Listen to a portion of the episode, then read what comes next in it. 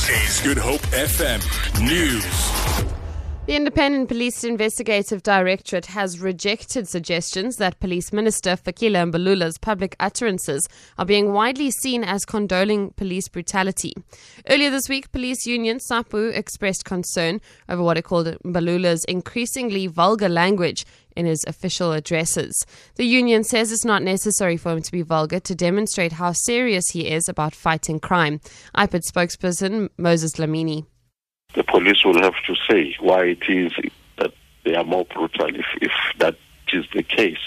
Uh, but at this stage, we, we, we, don't have anything really to to say where, uh, that it will lead to more brutality. I think it will have to be something that that will observe in the current financial year up to perhaps the next financial year.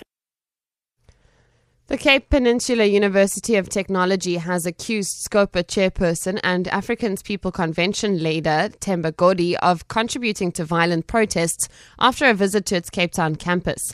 CPUT spokesperson Lauren Kansley has accused Godi of indiscretion, saying he bypassed management and addressed students and workers on pertinent issues at the university.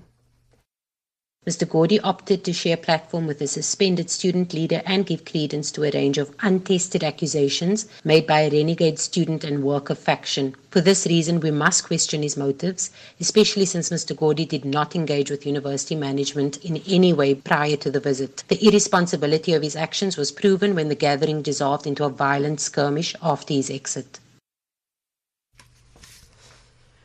Godi has indicated that he's open to engagements with CPUT management. One person has been killed following a collision between a bakkie and two trucks on the N1 near Leeu-Gamka in the Karoo. Western Cape Traffic Chief Kenny Africa says the drivers of the truck managed to escape before the truck caught fire, but the drivers of the driver of the bakkie didn't. He was declared dead on the scene. Africa says traffic officials spent most of the night clearing the wreckage. Moving to the US, police in Las Vegas say they still have no clear explanation for why a gunman killed more than 50 people at a music festival last week.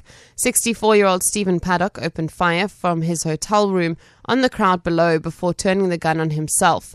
Las Vegas Police Chief Michael Bennett has told reporters that they have no credible information on the gunman's motivation.